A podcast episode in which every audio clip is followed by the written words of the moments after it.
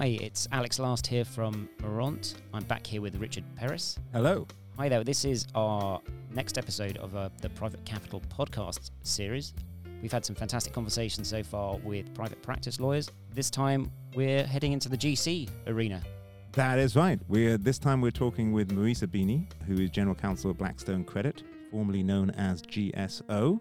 Uh, Marisa is a very influential figure in the in the GC community, so it was great to catch up with her again. She's been in the role at Blackstone for around 12 years, so we've seen a lot of change during that time, from GSO as a as a five billion hedge fund uh, all the way up to Blackstone targeting one trillion of AUM this year. So she had some great perspectives on all of that, which we certainly discuss. Yeah, we cover a variety of topics here, including the uh, Blackstone holiday video, which I know a lot of people listening huge fans of, so we get a bit of the inside track on that. Excellent stuff. Looking forward to it. Okay, here we go. I'm here with Marisa Beeney. Marisa, thanks so much for taking the time to uh, speak with me. No problem. Great. Glad to be here. It's been a big year for Blackstone, big AUM growth. I think one of the crowning achievements, though, was Reese Witherspoon appearing in the holiday video, which I, I did rewatch as part of my preparation for this, looking into Blackstone. I think they're pretty good, those videos. Yeah, Do you they, agree? uh, I, I agree. I, I personally think that they're a lot of fun, and I, I send them out to my, my family so that they think that I work at a fun place. But yeah, yeah, I thought that they were very entertaining. My question about the video is now that they're actually successful, do you have internal competition to get like a speaking part in the video? Is that a thing that people seek to do? Not to my knowledge, or maybe I'm so out of the loop that I'm not aware of, of who's in charge of that. So, um, and You I need to get into that. John Finley's in it every single year. he does a really good job too. Like I really wouldn't have expected that he would have strong acting skills, but yeah, he's good. I have to say I am not a good actor. We used to have our own videos um, back in the days when we were GSO, and we would do holiday videos, which I think was a little bit of the spark of, of what you know inspired the firm to do videos as well. I, I have to say, my performances were were not stellar, but But come on, you can manage that. I want to see you in 2022. I'll I'll see what I can do. see what you can do.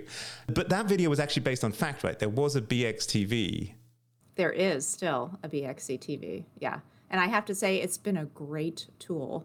I mean, we're making fun of it, but it's um, every Monday morning, 8.30, um, we have a, a global meeting. Started initially because of pandemic to keep ourselves connected, but it has been a, a great culture carrier tool so that, and, and I look forward to it. I like to go in and, and see what deals people are doing, and, you know, just hear what people have to say. And it's also useful. There's a lot of announcements about how things are happening, return to work.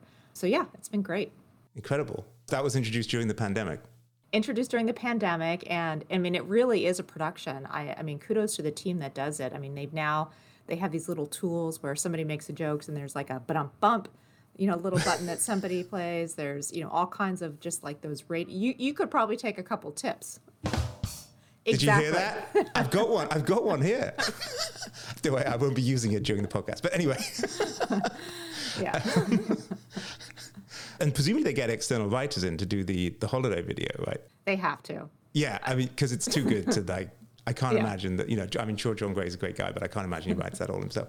Um, Yes. so anyway, so holiday video aside, let's get to you. So you joined a hedge fund called GSO in 2007, right? Having been at Latham, I think before was it Latham before Yeah, that? Yeah, I started at Latham, and I spent a little bit at DLA Piper as well.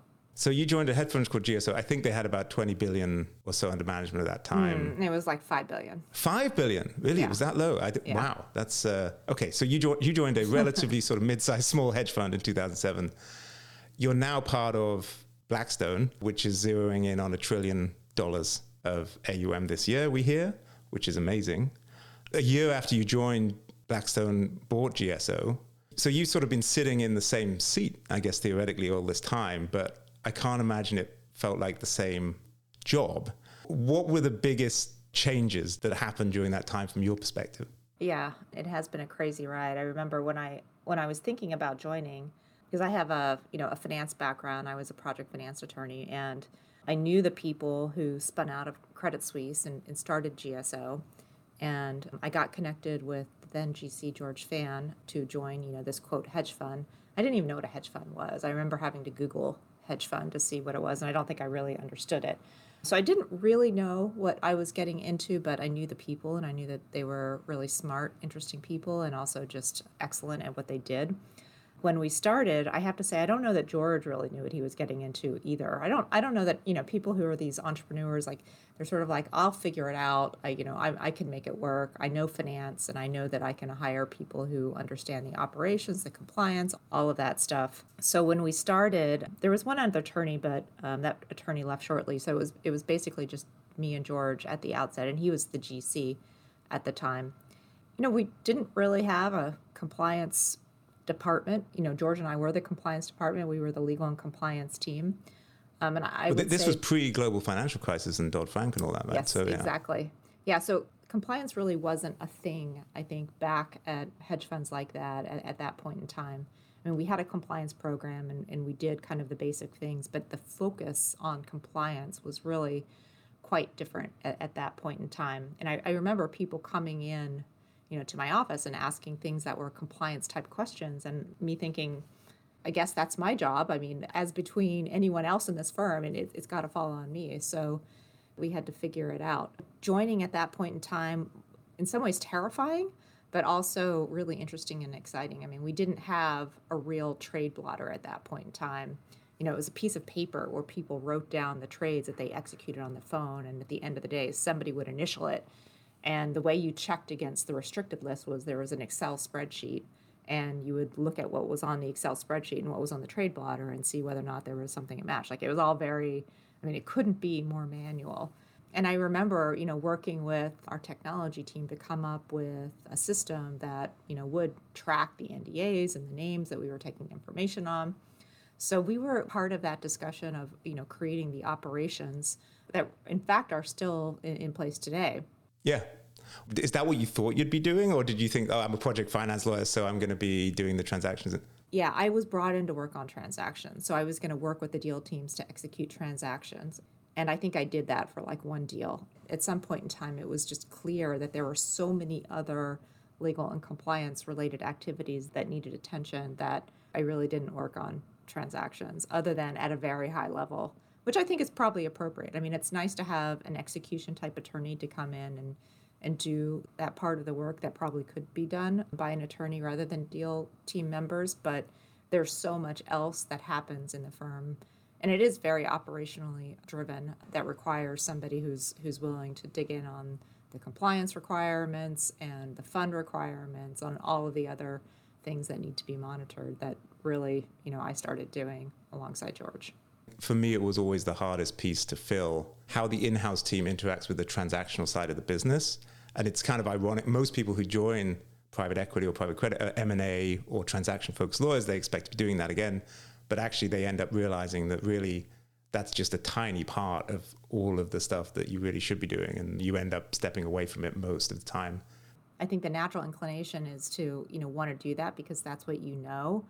But I think the real value add comes with truly understanding the, the compliance aspect of it. Hopefully, like, quote, compliance is not, you know, your entire job, but you really need to understand the transactions to understand like what are the compliance and the regulatory implications to you know what's happening here so you joined in 2007 thinking you're going to be a transaction lawyer you end up doing nda spreadsheets uh, 12 yeah basically. 12 months later another surprise yeah. I assume was it was it a surprise actually, or was it was your being hired part of the plan, like when GSO were going to be no, in fact, it was a surprise. And uh, shortly after I was I was hired, I remember we did a transaction with Merrill Lynch where they took a minority um, interest in in the firm, and so Blackstone wasn't even oh. on the spectrum at that point in time. And I remember thinking, wow, that's that's a really big change for me to you know happen like shortly after I joined, you know, three or four months after I joined, like we do this, you know, they're selling a, an ownership stake to Merrill Lynch only to be outdone by yeah. you know the, the, the, future transaction. So so then like six months after that,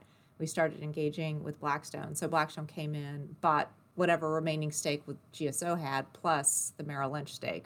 So it was a complete surprise that we had two significant strategic transactions happening within a year. So what was that like sort of backing into Blackstone and becoming part of this? I mean, even back then Blackstone was a pretty big deal, right? So presumably, you know, there's a whole legal and compliance function there already. And how did that integration go?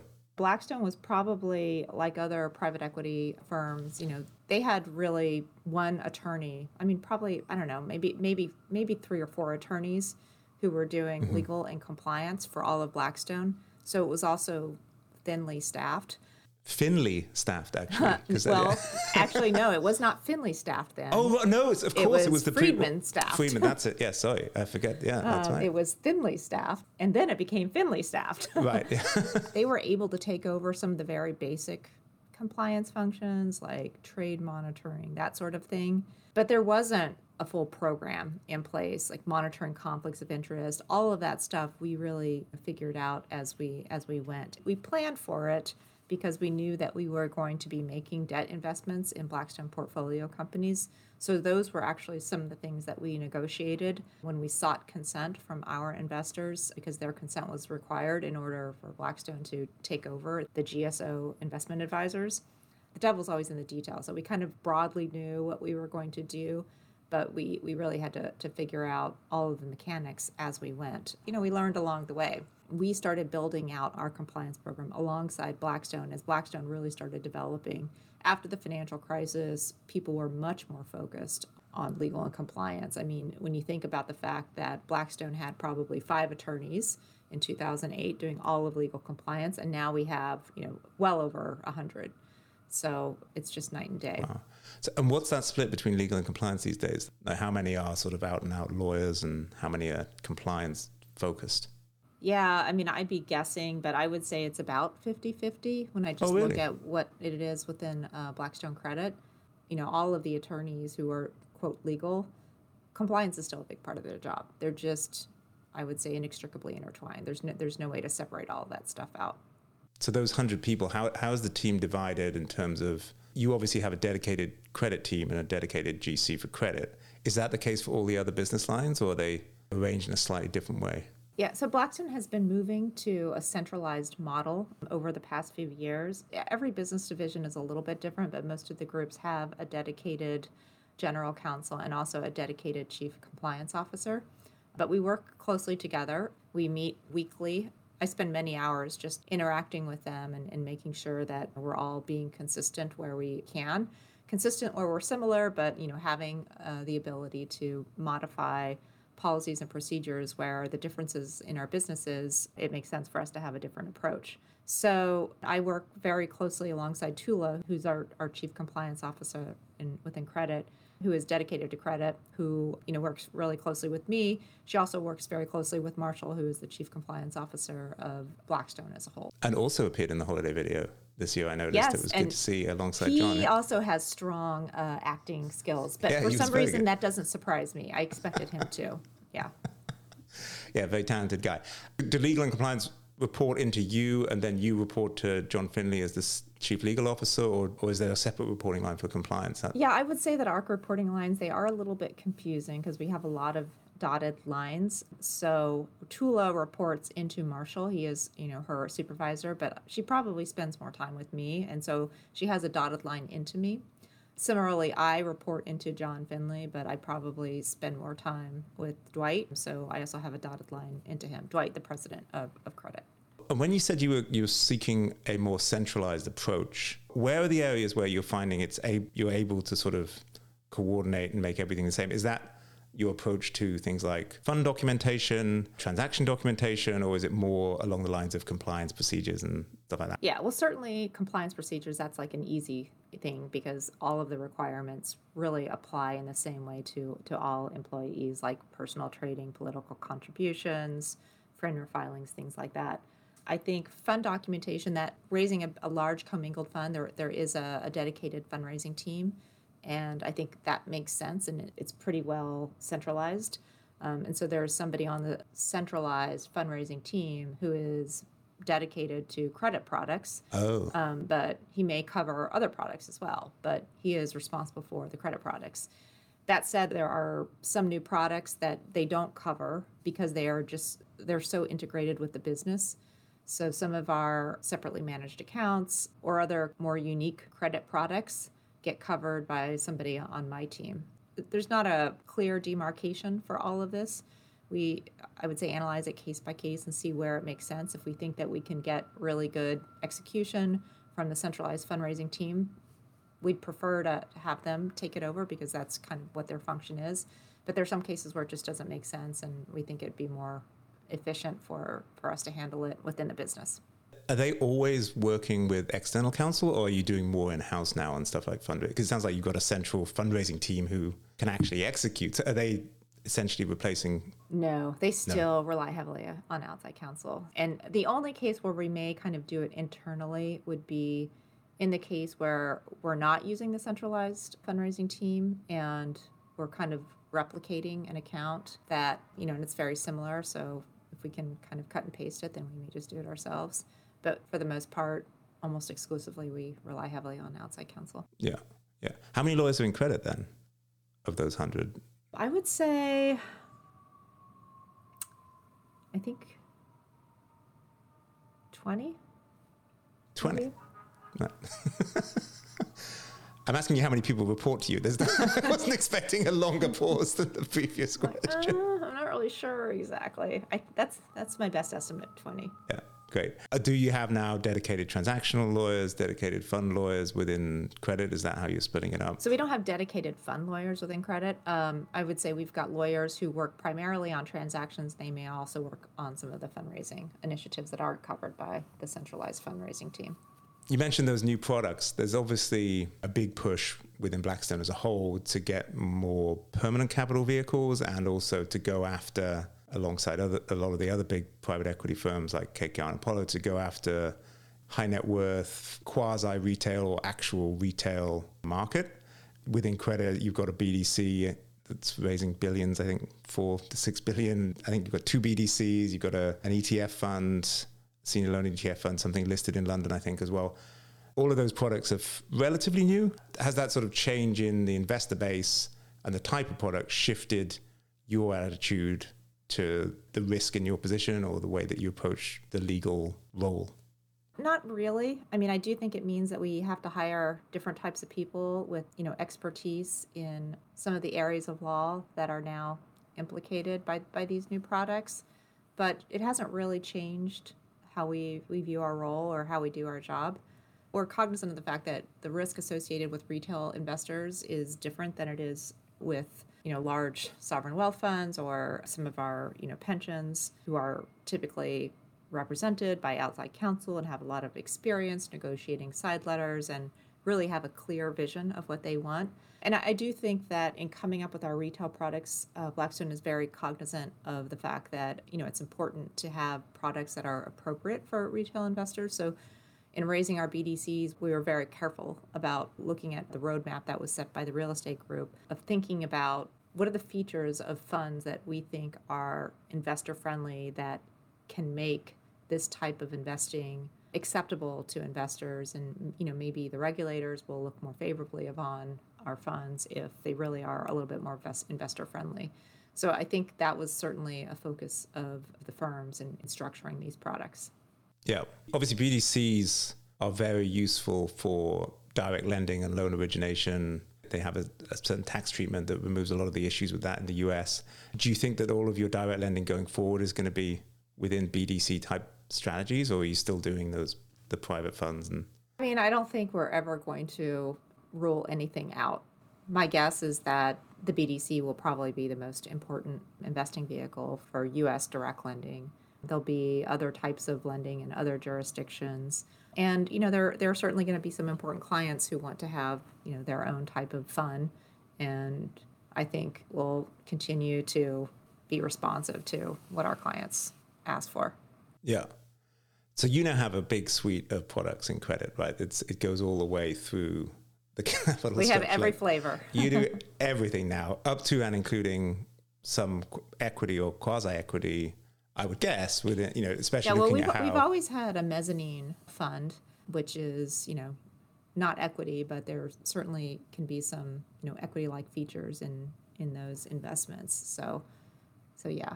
you know, and, and the way that special situations has been invested over the last couple of years, a lot of funds seem to be going deeper into the capital structure of companies and doing like preferred equity and holdco PIK loans and things like that. How do you manage conflicts within a, a business? I presume you've got still a Chinese wall between the credit business and the equity business, but when you get to that level of, of range of product within credit, you've you've then presumably got to think about managing conflicts across those products. How do you deal with that? Because I can't imagine it's easy. No, it's not. A big part of my job is really just thinking about conflicts and making sure that we're properly monitoring them. And a lot of that is, in fact, operationally driven. So the first step is really just knowing what you have and what is your exposure across the different tranches and thinking about conflicts not just in the you know the obvious okay we're at different levels of the capital structure but what if you've got a holdco and an opco, and the underlying opco has traded loans that your CLOs are invested in? And what happens in a bankruptcy there? So I think our first step is just making sure we understand where the conflicts are and we look at them on a regular basis. We look at them at least on a quarterly basis.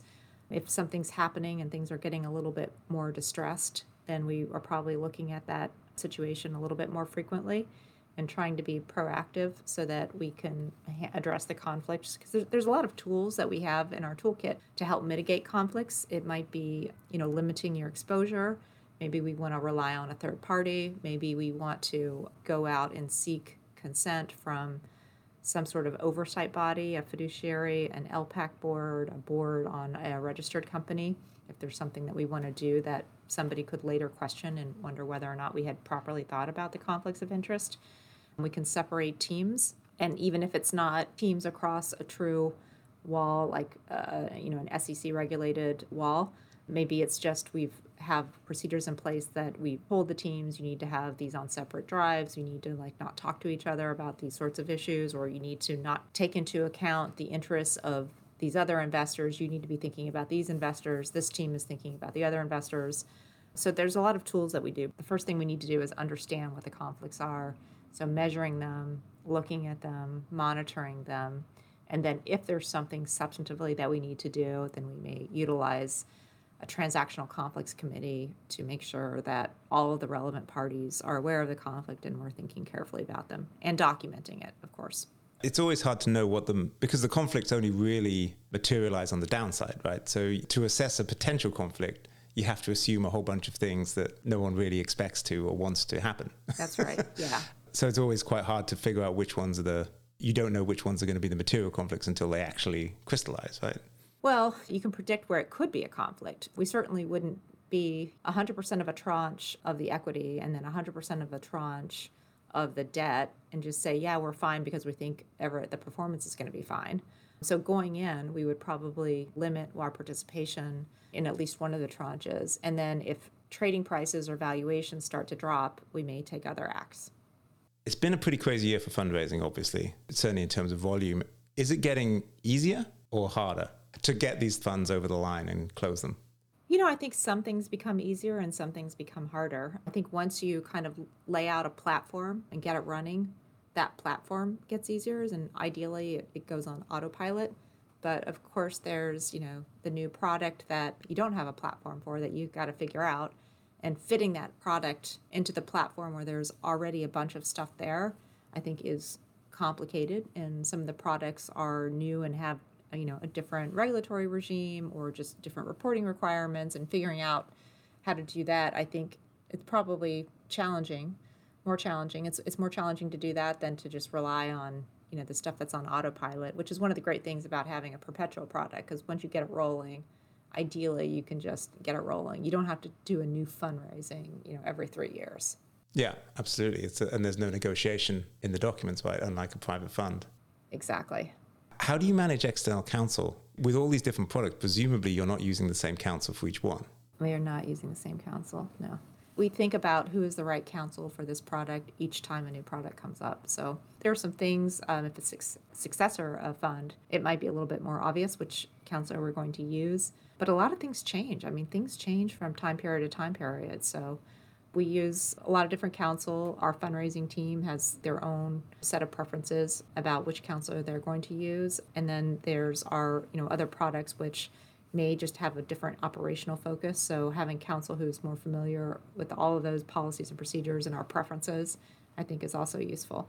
Do you run a panel or do you just rely on telling new counsel what's what? I mean, I think we're always evaluating how our counsel are performing. When you say run a panel, you mean sort of like when you're selecting counsel, is there sort of a centralized list that maybe John Finley signs off on that these are the acceptable ones? You know, you have to get approval for other ones. We've got fee deals with these ones. Well, I think we're looking at how our counsel have performed on other products to make a determination of like if somebody is capacity constrained, we're like, well, they're they're just too busy right now, so they're not really in the running. And sometimes we'll try out a new counsel on a smaller product just to see how it goes. If that works out well and there's a good match, then that might be a firm that we consider in the future. Let's talk about people it's always struck me about in-house legal teams at private equity and private credit firms in particular. They tend to be quite static. You've been in the role for how long? 15 years or so. So I guess I've been GC since 2010. So yeah, like 12 years. Do you find it easy to keep people motivated when it's obvious that they there's no real way to get promoted unless someone leaves or is assassinated or well, hopefully I don't get assassinated. Heaven forbid. I think what's great about being in an organization like Blackstone is that we're always creating new products, new business areas. So, you know, one of the first people who worked with me is now the chief operating officer of the LCS business. So, I think there's a lot of room for somebody's talented and really adding value. And even if it's not in the legal team or if it's you know in a legal group somewhere else we certainly try and find ways to create a new space. It's one of the areas that i'm very much focused on for particularly my senior people. They, they need to have something that they own and really can just manage their own kind of mini team. I think a place like blackstone presents a lot of those opportunities. So it's it's one of the things that we think about a lot making sure that there's a, a a clear career path for, for people. I guess linked to that is the old, I'm saying old chestnut. It's definitely not something that should be treated as an old chestnut in that it's an ongoing issue, but diversity and inclusion and specifically gender diversity. Where do you feel like we are? I mean, don't pick on Blackstone because I don't think it's fair to pick on Blackstone because whole, I think the whole industry has sort of struggled with these kind of issues the whole time. Where do you think we are with that? And specifically, within legal and compliance teams, there are quite a few senior female GCs. You're obviously a great example of that, but there are plenty more out there, which is fantastic. Is legal and compliance an area where there isn't really this issue, or is there still this issue? And how can we contribute to making things better, particularly on the gender diversity front? It is a little bit better in legal and compliance, and I would say also in client services. I think that's an area where there's pretty good representation, you know, of women maybe not as much diverse candidates, but I, I, do think it's it's it's certainly better in those areas than say on the investment side, which I think Blackstone has acknowledged, and so they're definitely doing a, you know a better job at that. But it's hard, and a lot of it is on the organization to to really try and, and make a difference and really reach out and look at different places to find candidates rather than just the old traditional places and be willing to take a risk on some new and different types of candidates that may just come in and offer something completely different.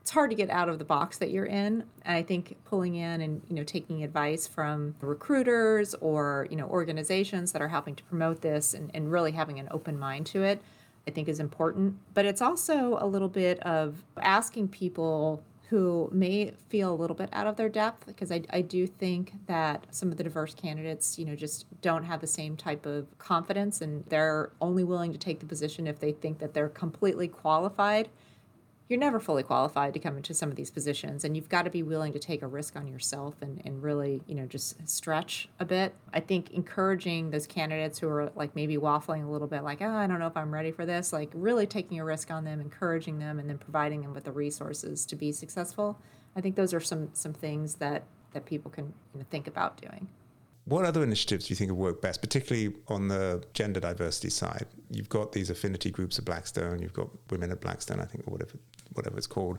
Do those things help, or are there other things that we could be doing that help more? And what's helped and not helped in your experience? I think it all helps. I think just having awareness about it helps. I think people participating in those programs, even if you don't have like a specific, you know, you can't say, oh, I hired X number of people as a result of having this gender diversity or, you know, diversity initiative.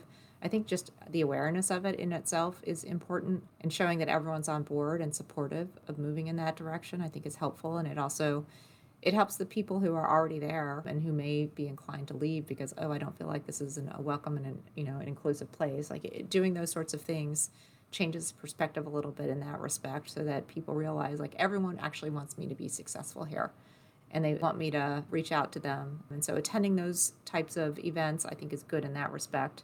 And just talking about the issues and making them a little bit more part of the regular discussion. I guess slightly linked to that it's always put in the same section of a website or a brochure, but ESG, um, it's obviously a completely different issue. I think I'm right in saying Blackstone doesn't have any dedicated ESG products as such. Is that correct? You know, I think there's a spectrum. So there's some that are certainly you know focused on on ESG.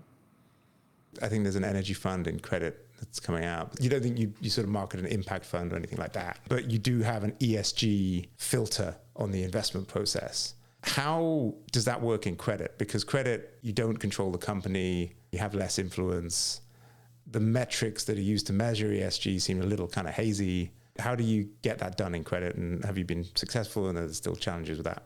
We're spending a lot of time finding ways to measure KPIs and other sorts of depending on the type of investment we may find ways to say well we're going to measure these factors on this particular you know company um, and we have had some loans that are have ESG triggers associated with them and change the economics. So that's one obvious way that you can, from a credit perspective, try to influence the ESG initiative.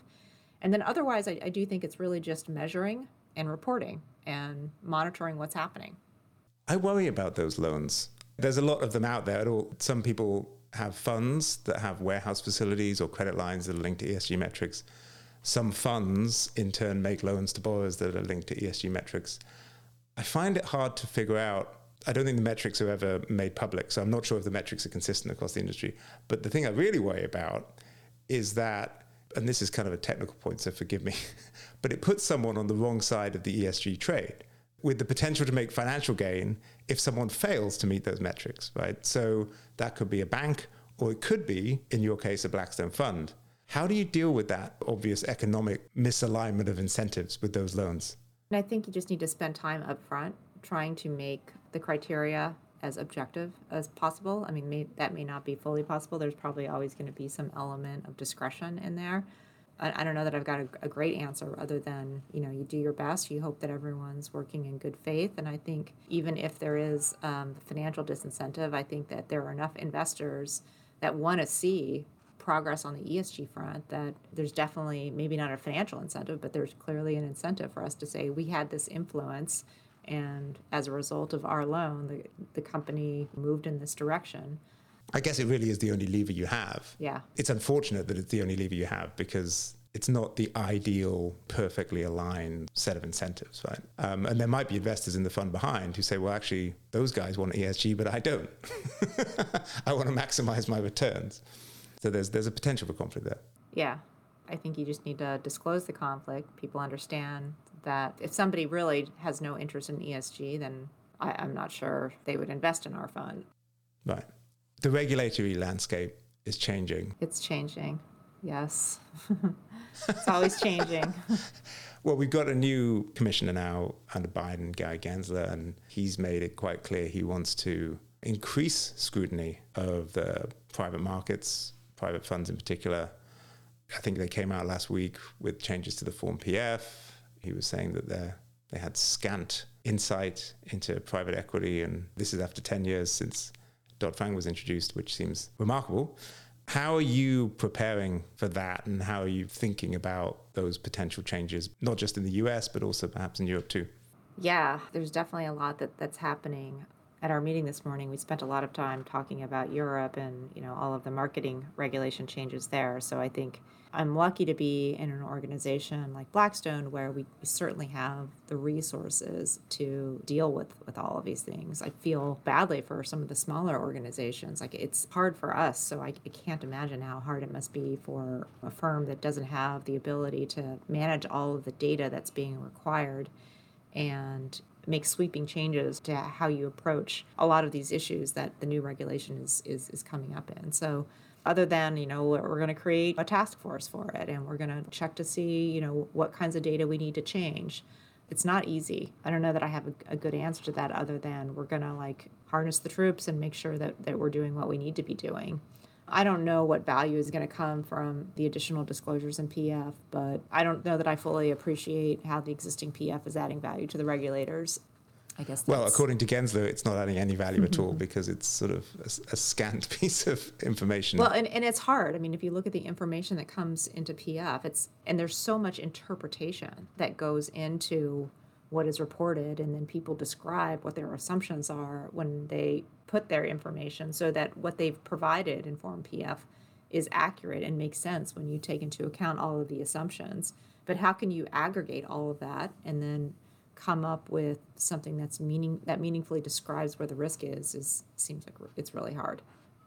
Yeah, I totally agree. I, I don't know unless you're a very very smart regulator with a very highly specialized team who can really analyze everything with full knowledge. They basically need to hire a bunch of ex GCs and compliance people from, and possibly even you know accountants who worked in private equity funds to make sense of it. I would imagine the unintended consequence of that, from the regulator's perspective, is that it almost acts like a barrier to entry to the industry for small, as you alluded to, uh, I mean, from Blackstone's perspective. We'll rustle up a task force. You know, another 20 people on it isn't going to move the needle much. So let's just do it that's going to be very different, I imagine, if it had happened, say, back at GSO with 5 billion AUM and, exactly. and just a couple of years trying to do it, right? Exactly. Like if, if I were the one who had to figure all of that out alone 15 years ago, that would be really hard. I don't, I don't know how I would answer your question. I probably would have to hire some outside consultants and spend a lot of money, and it would be a big impact on the system.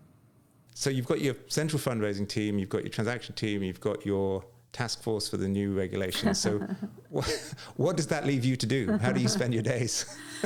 oh, yeah. Anytime, like any issue in all of the many task force and underlying teams, you know, requires additional attention, which it's usually sort of like a, you know, there's a fire and we need to put it out, we need to figure it out, and this is moving quickly.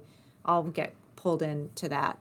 I do try and allocate some time to think strategically about you know where we're going and that and where the business is going and how we can make things more efficient. I spend a lot of my time focusing on processes now, but things come up and emergencies come up and I'm that ends up taking up more of your day than you ever wanted. So there's a lot of that. And when the fire drills come up, it's good that I was at one point in time, you know, really the only person doing that sort of thing. I think it's it's really useful to have been in the trenches, you know, alone in the trenches for a while when you have to like swoop in and deal with what the wall crossing NDA team needs to figure out at this particular moment in time.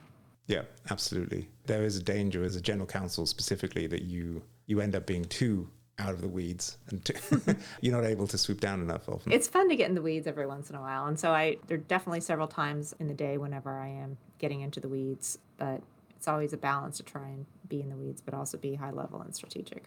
How do you deal with training internally for team members? In-house specifically. Yeah. So i mean at this point in time we've hired enough people and the team has been really great after having had to train people that we've kind of got a playbook now of when people come in for particular sorts of roles. We have really good good training materials and we sort of have a system of doing it you know for a transactional attorney who will come in they'll have access to our, our training materials and we'll probably work on one of the more straightforward direct lending type deals usually with a mentor, somebody who's more experienced on the team who will help them through it.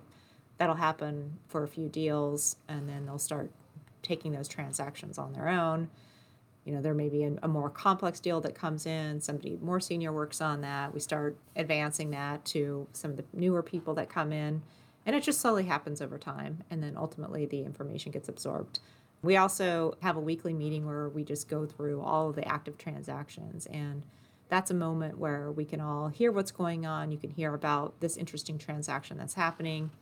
Usually, there are a couple public service announcements like, oh, guys, just so you know, when X, Y, and Z happens, you need to think about this issue, or these approvals are needed, or the ops teams need to have this information. Otherwise, X, Y, and Z will happen. So, there's a lot of that that, that happens.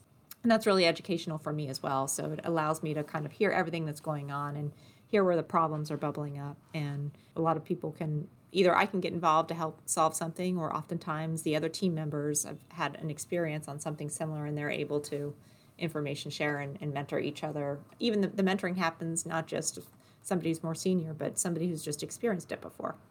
Do you find you're hiring more from law firms or from other in-house positions these days? Law firms. Yeah. Definitely. Yeah. There's normally not much movement once someone's into an in-house position, but I, I always found that the law firms have a very specialized mindset, Yeah. and that's what has to be trained out of someone when they come in-house. Yeah, I mean, there's there's definitely an adjustment moving from a law firm to in-house. I definitely value the training that happens at a law firm. I don't think you can replicate that sort of Yeah. training at, at an in-house job. Um, you just can't get the volume of work and the understanding of the mechanics of a transaction and how a deal works. It's How long did you spend yourself? six years. Well, yeah, I was six years at, at Latham, and then I was part-time at DLA Piper for a while. So Yeah, I, I made the jump pretty early, so I guess I didn't get all the technical. I was like a year and a half of qualified. Yeah, I don't, you know, I think if you're like three or four years into a law firm, I think you've gotten a pretty good experience. And I feel confident that we can build on that. But I think no experience whatsoever, that's just really hard. Yeah, I agree. Yeah, going straight into an in-house role is is tough. I think. Yeah, almost impossible. So we are unfortunately out of time, but thanks so much for joining me, Marisa. Yeah, you're welcome. It's been great. All right, goodbye. Enjoy the rest of your day. Thanks. You too, Richard. Bye.